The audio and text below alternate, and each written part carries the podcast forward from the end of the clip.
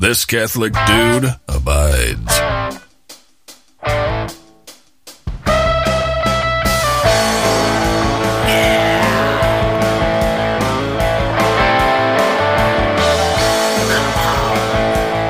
All right, episode 61. Kind of a letdown after that big 60th celebration last week. Did you know all reformers were born after the year 1480? Talk about the Reformation in 1517, when Martin Luther nailed the 95 Theses to the Wittenberg church door, challenging Catholic Church's abuses of, of indulgences. It was the birth of Protestantism. Within five years, the floodgates had opened, and there were a lot of reformers, not just Luther. Men who were breaking off from the Catholic Church, forming their own religions. But all those men were relatively young, under the age of 40. No one knows why. But a common explanation among historians and other thinkers is 1492. Christopher Columbus, the New World. Okay, people weren't shocked that the world wasn't flat. That's a freaking myth. Moreover, it's a myth propagated by Catholic haters of the 18th and 19th century who never lost the opportunity, no matter how freaking bogus, to discredit the Catholic Church. Washington Irving, for instance, Jeffrey Burton Russell thinks was chiefly responsible for propagating the idea that the Catholic Church thought or taught that the earth was flat. If you're interested in this, by the way, get Russell's book, Inventing the Flat Earth. Um, I don't have it. I've never read it, but I have read large swaths of his four volume History of the Devil, which is really good. And so I'll vouch for his work in general. Anyway, people were shocked though to learn there was a whole nother freaking landmass. One whole detached from that bundle of Europe, Asia, and Africa. It's like, wow, there is like a whole new world over there and it disrupted a worldview that had been in place for 1300 years. The psychological shock of such a thing can't be measured. It especially can't be measured on a boy whose mind is still growing. So think of it, you're 12, 13, and now what's been implanted in your mind at this very crucial age, and this is like the Stand By Me age, if you saw that movie, what's planted in his mind was a fact, an indisputable fact. Authority was 100% wrong on a huge freaking issue. That fact was stamped on the 12 year old or 10 year old boy's mind. And even if you're a little bit younger, you still kind of came of age realizing everyone was told something wrong. Everyone you knew, your parents, everyone you knew was told something that was 180 degrees wrong. Well, that boy might begin to think, what else might authority be wrong about? Can authority ever be trusted?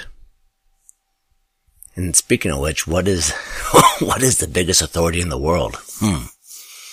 In Europe, Middle Ages, or coming out of the Middle Ages, what? Oh, the Catholic Church. That's, that's the biggest authority in the world. Now, of course, no one claims this was an explicit thought process. It might have been. I mean, who knows? I don't, don't recall any reformers saying, hey, we know that there's a whole new world that no one told us about and all the authority is wrong and therefore the Catholic Church is authority, therefore it must be, I don't think anyone thought like that. I don't think it was ever explicit. But it can't be denied that this, the discovery of the new world must have definitely shifted the mental furniture a lot, especially in young minds that are so malleable. And it's believable, and I think highly likely that it directly led to the Reformation even if there's no conscious trace of it, we know through modern psychology that unconscious forces play enormously into our thought processes and therefore play into world history. Therefore, those historians and other thinkers who conjecture that 1492 led to 1517, uh, I think uh, tend to agree, I tend to agree with them. But that's not why I'm talking about it.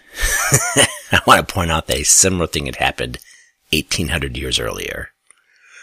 Worlds collided. Alexander the Great. And I'm going to take a quick detour here about the importance of history. You need to be able to put Alexander the Great into context to understand what I'm talking about here. I mean, historical context. 4th century BC. And you think, ah, Scheske, I'm never ever remember all those dates and all that crap.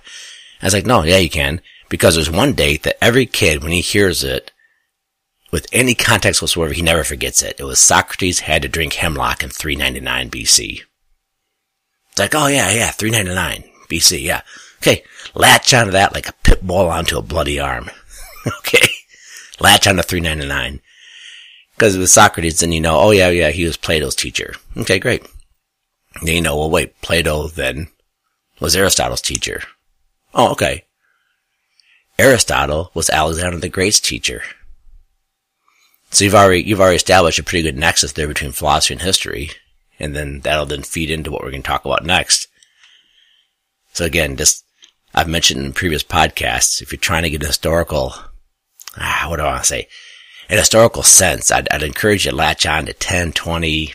If you're really freaking ambitious, you put the bong down and memorize 30 days, 30 years over the past, say, 3,000 years, and I'll give you a good reference point. And I've gone through these before. Well, actually, I never have. And that'd be a good podcast segment.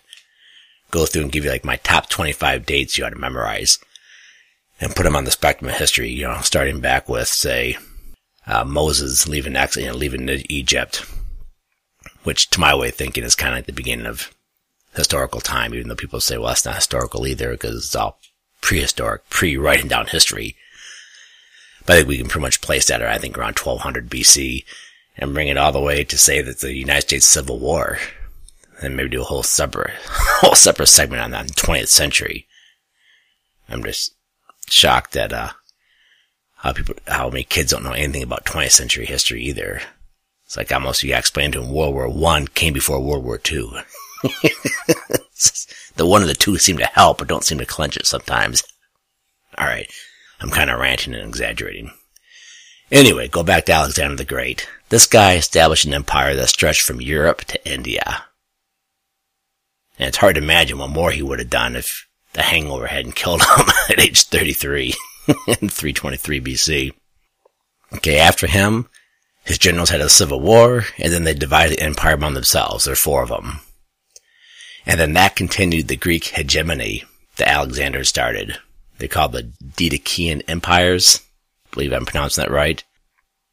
These Didachean empires eventually fell to the Roman Empire and the Parthian Empire out east, which led to the New Persian Empire. And speaking of the New Persian Empire, there was an Old Persian Empire. There are two great Persian empires. The Old Persian Empire was the one that Alexander conquered, yeah, it was the subject of that movie 300, if you saw it, which I kind of liked. Kind of shallow, but uh, I, I, I enjoyed it. I think it's up there with like Roadhouse, like manly films you gotta watch. You might watch more than once.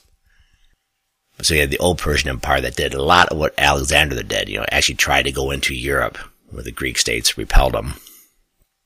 And I guess I'd like you to focus mostly on 500 BC because that really is the rise of what I'm talking about, the worlds colliding.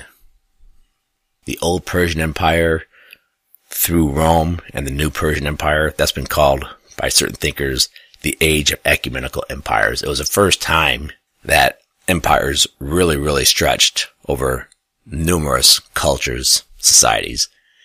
You had things that kind of did the same thing, like the Babylonian Empire, uh, the Assyrians, but not like this, not like the new Persian, not like the old Persian Empire, not like, certainly not like Alexander the Great. And these ecumenical empires, they resulted in huge movements that disrupted local life. The city-states in Greece and the Phoenician states, they collapsed. No longer was your world just your city and the agricultural land right around it. Your world was now, well, the whole world. I mean, kind of like they started talking in the 70s about, you know, it's a small world after all. and now we talk about the digital world bringing everyone so much closer. A very similar thing happened 1800 years ago. It's like, wow, my little world is just that. It's just my little whatever. It's not the world at all. The whole world is not brought to my doorstep. Or you are taken to the world's doorstep. Because with these ecumenical empires came huge demographic shifts huge enslavements, population shifts, cultures collided, often through migration, Or just like what happened in, in Jerusalem and Judah when the Babylonians took over, just whole populations uprooted and taken away. There's also increased trade. People coming in contact through just buying and selling stuff. This resulted in a huge loss of intellectual cohesion. I mean, people psychologically were probably worse off than LeBron James in China. the Hong Kong outcry. Financially, fiscally, emotionally, spiritually. they were hurt throughout the known world. You could say there was a loss of meanings as institutions, civilizations, and ethnic identities were just broken down, eliminated, washed together. And this led to just a general attempt to regain meaning. I mean, what does it mean to human existence?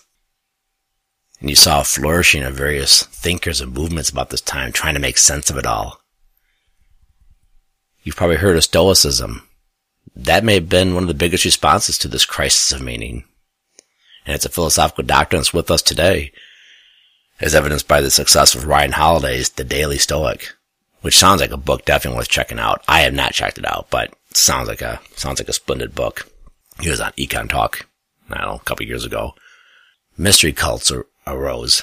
Pythagoras, I mean, he was kind of a forerunner, maybe a proto-mystery religion. But there are all the, the sun cults, the Orphic cults, all these mystery religions trying to make sense of this, of this new world, so to speak. You had apocalyptic movements, think the world's coming to an end, including within Judaism.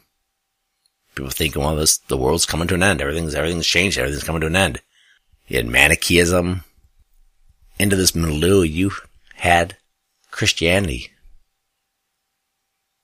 In the fullness of time, St. Paul would say, the shakeup resulting from the ecumenical empire age and the resulting day-to-day stability of the Pax Romana, you know, the peace of Rome, because Rome came in, a lot of the instability stopped and things were kind of cool, made widespread trade and communication possible. I believe it made the time ripe for the incarnation people were psychologically disposed to something new. And because the Roman Empire put some stability on things for hundreds and hundreds of years, the good word was able to spread. But right with Christianity came another powerful movement. Almost like an evil twin who was born with Christianity, raised with it, antagonistic to it. Two babies hated each other from the start. And that's Gnosticism. For the Christian, creation was good because it was created by God. And God thought highly enough of creation to give himself flesh and come to it in the form of Christ. For the Gnostic, creation was a prison. It's all disorder. It sucks. It needs to be escaped. And gnosis, which means knowledge, offered the way of escaping it. So right off the bat, in the very premises, right in the sinews, these twins, not identical twins. They were what they call fraternal twins. they were at crossroads. Gnosticism rejected the Christian sacramental view of existence. Body and spirit, world and heaven, immanence and transcendence together. The Gnostic would relentlessly impugn half of it. Derided it, hated it, denied it, sought to escape it, whatever. It hated the earth, hated the body. For the ancient Gnostic, it was all spirit, heaven, transcendence, escape from this crappy earth. That was it. And Christianity was having none of it. They're like, no, creation is good. Because God created it. And philosophically speaking, therefore it must be good. And religiously speaking, we know God sent Jesus Christ down in human form, taking flesh. And therefore there must be something good in it as well for that reason. So right away, Gnosticism and Christianity were at war. And it's a war that's with us to this day. And it's been raging for 2,000 years, often below the surface. And yeah, Gnosticism and its ties, in my opinion, to postmodernism is going to be the subject of ongoing discussion in future episodes. This is just the opening salvo.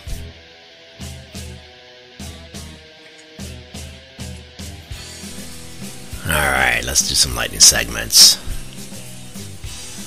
There's one thing about living like Nassim Taleb, you know, not reading the news, and in my case, scorning pop culture, that I'm often late to the game. Last Sunday was one of those blessed days. I had nothing to do. which means I read a ton. I dinked around at my new house. I took leisurely walks. And then I heard at 3.05, got a text saying that Kobe had died, which was 41 minutes after TMZ broke the story. I see Maria like five minutes later and tell her, and she's like, well, yeah, who doesn't know that? 41 freaking minutes. I'm often also late to new products. Uh, one of my sons recently introduced me to Bang. Have you heard of this thing? It's, it's been around for a couple years, I guess, but again, I'm, I'm always late. It's a low calorie energy drink, 300 milligrams of caffeine for every 16 ounces. I think it's called Bang because that's what your heart does after drinking it. the first time I tried it, I literally I used a shot glass and paced myself. It took me two days to get through it. I do the same thing with five hour energy, by the way. I just not sure I trust that stuff, but if I drink a five hour energy, I usually drink it over the course of a day, four or five different sips. You know, basically I get five one hour energies. You want to try that? If you find if you find drinking a full five hour energy like I do kind of overwhelming, yeah, I may sip it throughout the day. A good friend of mine also does it. He said he has good success with it.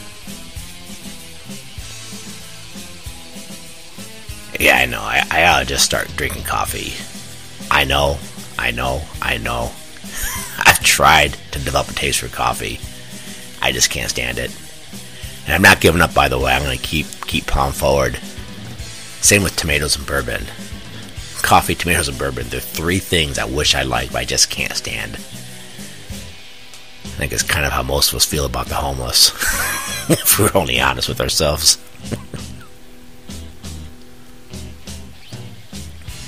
Alright, I hate to go to the same well in consecutive episodes, but I have to do it. Gotta go back to Econ Talk. Go listen to the January 13, 2020 show with Adam Minter. Secondhand. It's all about people getting rid of their excess stuff. That Econ Talk episode could fill a one thing file. The one thing file you may recall is the suggested habit of writing down one thing, or maybe more than one thing, that you learn from a podcast episode, an article, a book, a lecture, whatever it is, and you put that in a separate file. Podcast episode is filled with one things. One thing number one. Remember what I mentioned three minutes ago about Nassim Taleb? And he doesn't really pay attention to the news and it eventually reaches ears. And I'm kind of the same way. Well, that was me and Marie Kondo. She wrote a book called The Life Changing Magic of Tidying Up The Japanese Art of Decluttering and Organizing. Sounds great. It came out in 2014 and it became a bestseller, and now as I guess it's a Netflix series.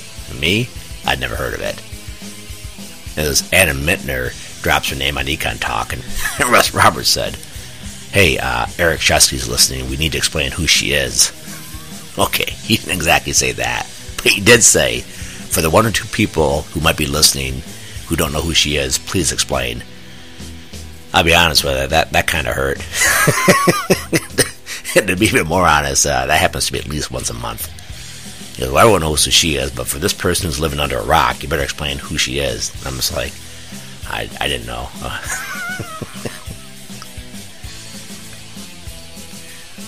What's even more hurtful is I actually know for a fact that some people consider that type of thing a form of ignorance. And I have three instances in my life. First time I was at a Detroit bar after work with a bunch of young lawyer friends of mine. I used to work downtown Detroit. And we are with our dates or our wives. And a friend of mine had a kind of a uh, a tense relationship with his girlfriend, and she mentioned some celebrity, and he didn't know who she was or something. And he said, "He goes, how do you know that?" And she was just dripping with contempt. And my friend was extraordinarily smart, but dripping with contempt. And she says, "It was in People magazine. Some of us read." that is 100% true story because my friend didn't read People magazine. She was just looking down her nose at him. and to be honest, I didn't know People magazine had prose in it other than, you know, photo captions. but to her, because my friend didn't read People magazine, he was, you know, he was a baboon. And another situation, a friend asked about another friend of mine, something about a John Grisham novel or some crap like that, some current novel. And for some reason, I knew for a fact that he hadn't read it. And he says, "Oh, of course." He goes, "He goes, he doesn't read." It just kind of kind of snarking because you know my friend wasn't reading something on the New York Times bestseller list by John Grisham or whatever pop author we're dealing with. But again, looking down his nose. And this third instance I have actually was directed right at me. Some guy asked me about something that was reported in the local newspaper three weeks earlier or something. I said I hadn't seen it.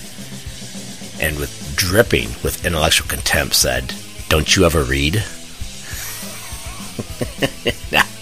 And that last one was a spiritual test. I tell you, I tell you what, it was probably 25 years ago.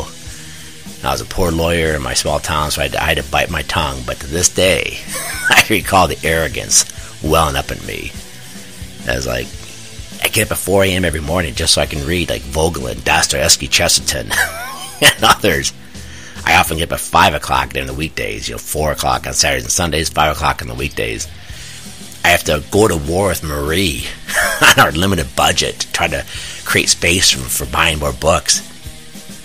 And you have the idiocy to accuse me of not reading because I don't read the freaking newspaper, which is considered the lowest form of prose for the past 200 years. Has been the laughing stock of every half-educated person in Western civilization.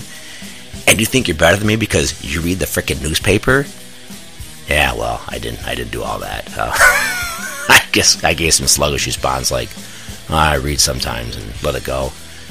But this to this day, I bump into that guy around town, and I swear he still holds me in contempt. Now he just may be an arrogant ass just in general. I don't, I don't know. I actually like the guy overall, but I swear he's just like still looking like, yeah, this is the dude who doesn't read the newspaper. He he's ignorant, and which is frustrating because there's a ton of other legitimate things he could hold me in contempt for, but but not reading, that ain't one of them. Like I'm I'm a jackass and I, have all sorts of faults, but uh, not reading that's not one of them. Anyway, getting back to Marie Kondo, I've now listened to that five minutes banter on Econ Talk, and I am now an expert. but her her message resonated with me and it's apparently resonated with a ton of people. That's why she has a Netflix show. And I guess her number one principle is if you pick something up and it doesn't spark joy, throw it out. Sure I agree with that, but it's not a bad standard. And right now, Marie and I are in the process of packing up 28 years of married life with nine people and moving to a new house. I'm going to apply some sort of standard. I've already gotten rid of probably literally 20, 30 pounds of stuff out of my basement library here in the old house, and I'm not. I'm not.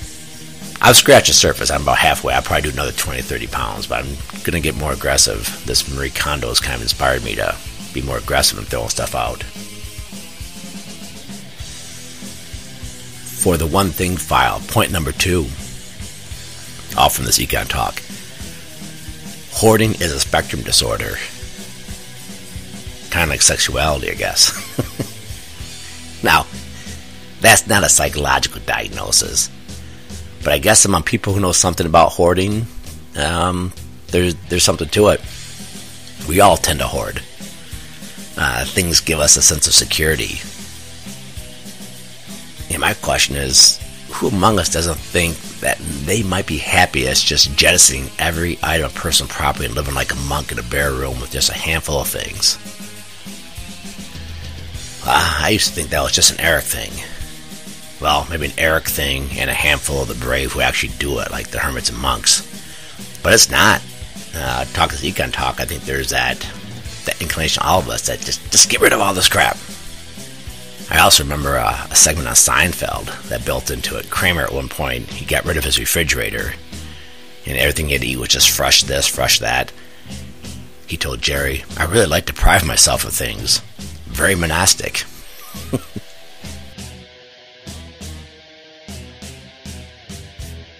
Here's one thing number three from the Econ Talk episode. This is quite sad. Lonely old people use the secondhand market like Goodwill stores as social interaction. They'll bring in one small item of insignificant value to Goodwill just so they can donate it and in the process get some small talk out of it. Tell the the workers where they got it, what it's about, things like that, but gives them some sort of form of social interaction. Now, this Adam Minter on the show, the guest, he didn't say it, but I think his point was these people are a drain on the Goodwill store's labor resources. Maybe not a huge drain, but you know they have work to do, and these people want to come in as a form of social interaction. I guess it's a pretty common phenomenon that they have to deal with. And again, it's all kind of sad. You know, the whole show is about secondhand things, and you wonder if these old people feel like secondhand things. Yeah, and that whole thing about older people using commerce as a form of social interaction, it's, it's real to me as a lawyer. You know, Abe Lincoln once famously said, time is a lawyer's stock in trade. And something the non-lawyer just doesn't get. Time is the only thing a lawyer has to make money with. And we literally bill in six-minute increments.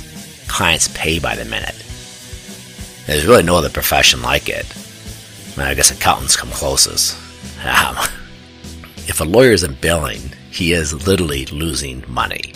Literally. And I, begin, I don't, unless you walked in those shoes, I don't think you can get your head around this uh, existence perverting way of making money. If you're not working, you're literally losing money. You know, for a busy lawyer who bills at 250 bucks an hour, you know, I mean busy. I mean one that can't get all his work done in a work week. Five minutes of small talk is literally cost him 20 bucks. So now juxtapose the existence of a lawyer, especially a Christian lawyer, with that lonely widow who just wants someone to talk with. And as a result, the legal consultation is lasting far longer than it should.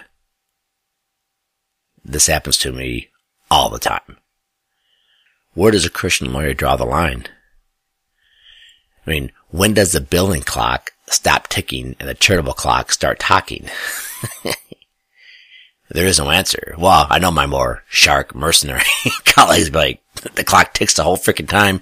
She's sitting in your office taking up your time and at, you know, five bucks a minute, yeah, that's five bucks she's costing you because she's just rambling on about whatever because she wants social interaction. They're freaking bill every minute of it. And that's not illegitimate. But I think it's illegitimate for the Christian lawyer. And again, I'm not impugning my my lawyer friends who are also Christians who and who adopt that billing attitude. I'm I'm not. I mean, I get it. They're in your office. It's a place of business. It's a it's a profession. They know they're paying 250 bucks an hour, whatever it is. Not unreasonable to ding them for that time. I'm not saying that, but you'd have to be an idiot not to realize that the consultation at point has ended and now it has gone into social interaction or small talk. You'd have to be a semi-idiot not to realize at some point this person is going off tangent because she just needs someone to talk to. She just wants to be heard. The Christian lawyer now has to deal with these two competing goods. One, providing for his family. I need this time to bill. I have to leave at five o'clock today for my kid's soccer game, whatever it is. And this woman wants to take up 25 minutes for small talk and I am now losing money because she's talking. And you have to balance the fact that she's taking money from you against your calling as a Christian lawyer to help the lonely. Let's face it, you know, back in the old days, you used to give alms. You know, give alms, give alms, give alms, which basically means giving money, giving money to the poor. In this freaking culture, and I know people are going to scream at me for this, but we don't have that many poor people. I mean, yeah, relatively speaking, yes, but eh, in a historical sense compared to what people had in previous ages. In a culture sense of what we have in the United States compared to what they have in, say, Bangladesh, we don't have poor people over here. We have lonely people over here. So in my opinion, giving time is like the new giving alms. In the old days, you didn't want to give alms because no one freaking had excess wealth, or, you know, very few people had, had excess wealth, and to, to give alms really sucked. Today, it's like giving time really sucks because like no one has excess time. So it's really giving time is like the new giving alms if you really want to sacrifice. And trust me, as a lawyer and a selfish person, that's really hard. I mean, I'm very jealous of my time. And so this is a hard thing for me to say because I know I fail miserably at this giving time.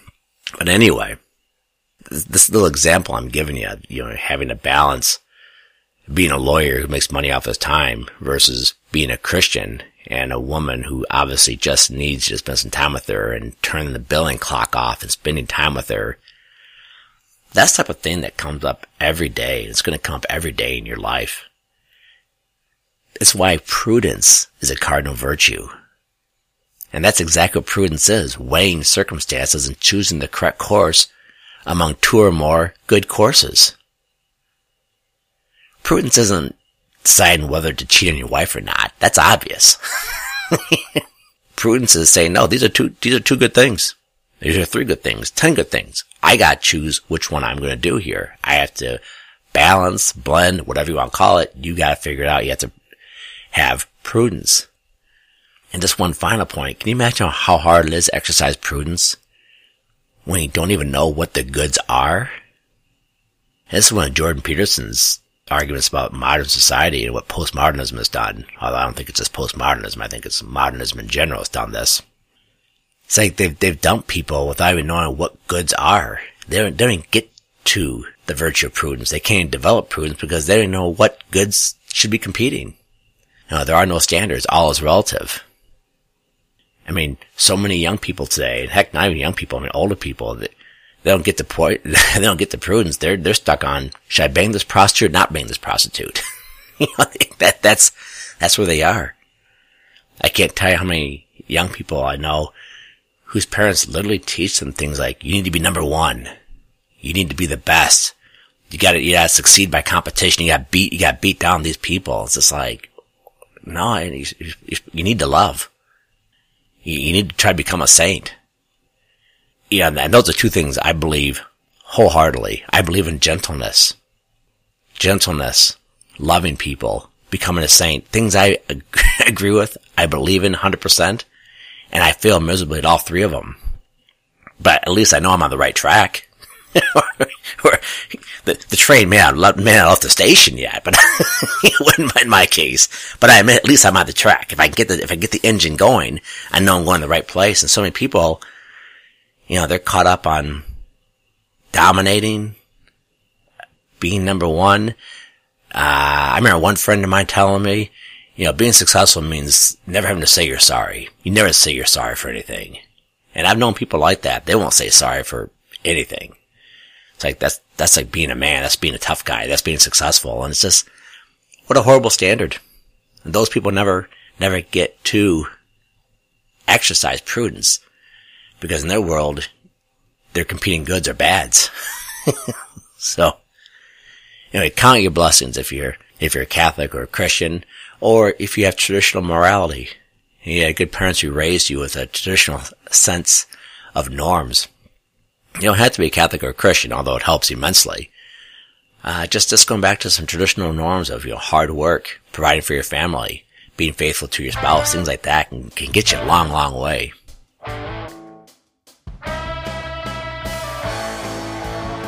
Alright, that's a wrap for this week. Go check out udemonpodcast.com if you want more information very detailed show notes. I think you'll you think you'll get some out of it. If you want to go back and re-listen to something I said, you can go to the show notes and probably fix on it pretty quickly. Also, by the way, I do welcome emails. I'm not always real good at responding, but ericscheske at gmail.com. If you can spell my name and you've heard of Google and Gmail, you can you can shoot me an email. As always, thanks for listening.